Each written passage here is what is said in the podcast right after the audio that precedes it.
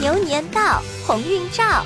欢迎宝贝收听蜜桃姐姐讲故事新春特别版，让我们跟着奶牛洛特一起开开心心过大年。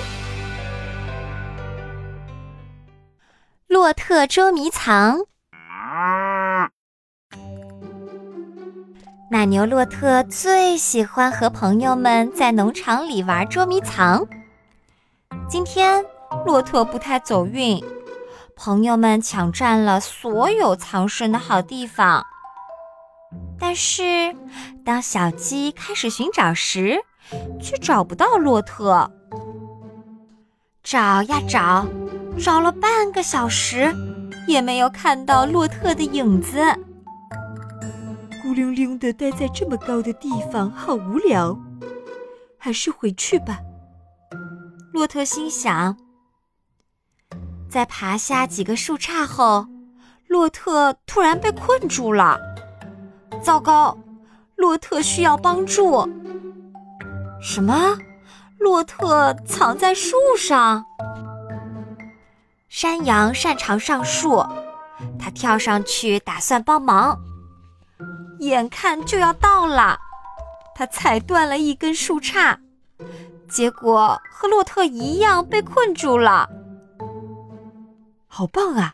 这才像一家人嘛。洛特想。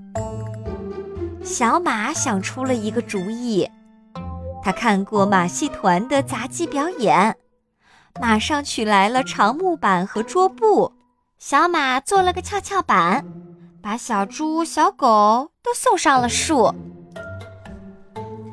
洛特好开心，现在朋友们都和他待在一起。厨房里，女农场主从烤箱里取出李子蛋糕，她惊讶的四下张望，今天有些不同寻常。桌布去哪儿了？农场里为什么这么安静？除了几只小鸡，其他动物都不见了。你们看见其他动物了吗？女农场主喊道。其他动物都在树上呢。女农场主来到工具房，取下了长梯子。真是太奇怪了，她想。见过猫上树，可农场里的动物们是怎么被困在树上的呢？女农场主把梯子靠在树上，开始爬。当她爬上树干的时候，却不小心用脚踢开了梯子。我觉得恐怕要让邮递员过来帮忙了。女农场主说：“鸡先生，跳下去把纸笔拿来。”他拿着纸笔，考虑如何措辞。亲爱的邮递员，事情是这样的：农场里的动物们在玩捉迷藏。不不，这样写太繁琐了。他提笔在纸条上写了一个词儿。卷起来系在鸡脖子上，说：“快去，赶紧送到邮递员手里。”女农场主满意的四下打量，桌布怎么在树上？那就直接开始野餐吧。他派小鸡去厨房里取来了蛋糕和咖啡。大家再忍耐一会儿吧。唉。女农场主叹了口气：“还好，现在还都不想上厕所。”洛特放下咖啡杯，他快憋不住了。邮递员正坐在屋子前看报纸，小鸡跳上了篱笆。“哦，你给我带来了什么消息？”邮递员问道。纸条上只有一个词儿。嗯李子蛋糕，他喃喃地说道。当邮递员来到农场时，几只鸡围着他咯咯大叫。女农场主在哪儿？李子蛋糕在哪儿？这些鸡到底想说什么？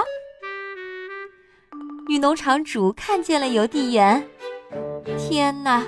要是这一切没发生，该多好！他把手拢在嘴边喊道：“嘿，我们被困在树上啦！你们下不来了吗？”邮递员问。“别着急，我爬上来救你们。”不要上来！女农场主叫道：“你最好还是待在树下。”好吧，邮递员喊道：“我把梯子固定好了，地上还铺了软软的干草。我现在就爬上来帮你们。还是先从主人开始吧，他是最轻、最柔软的。”但是洛特已经坚持不住了。他摔下了树杈，掉进了邮递员的怀里。他们俩翻滚着穿过农场，洛特迅速钻到了马厩后面。当洛特一脸轻松地回到树下时，邮递员正帮最后那只母猪爬下树。终于搞定了，邮递员说道：“现在我们可以喝咖啡了。”还有栗子蛋糕在哪儿？肯定在树上啊！女农场主说着，向树上看去。在树上喝咖啡视野最好。不仅邮递员这样想，洛特也这样认为。女农场主同意的点点头。就连李子蛋糕的味道也格外好。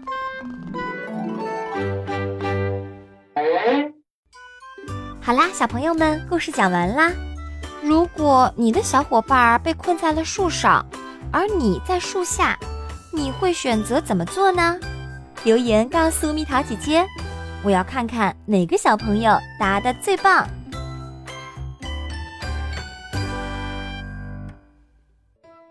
好了，宝贝儿，故事讲完啦。你可以在公众号搜索“蜜桃姐姐”，或者在微信里搜索“蜜桃五八五”。找到，告诉我你想听的故事哦。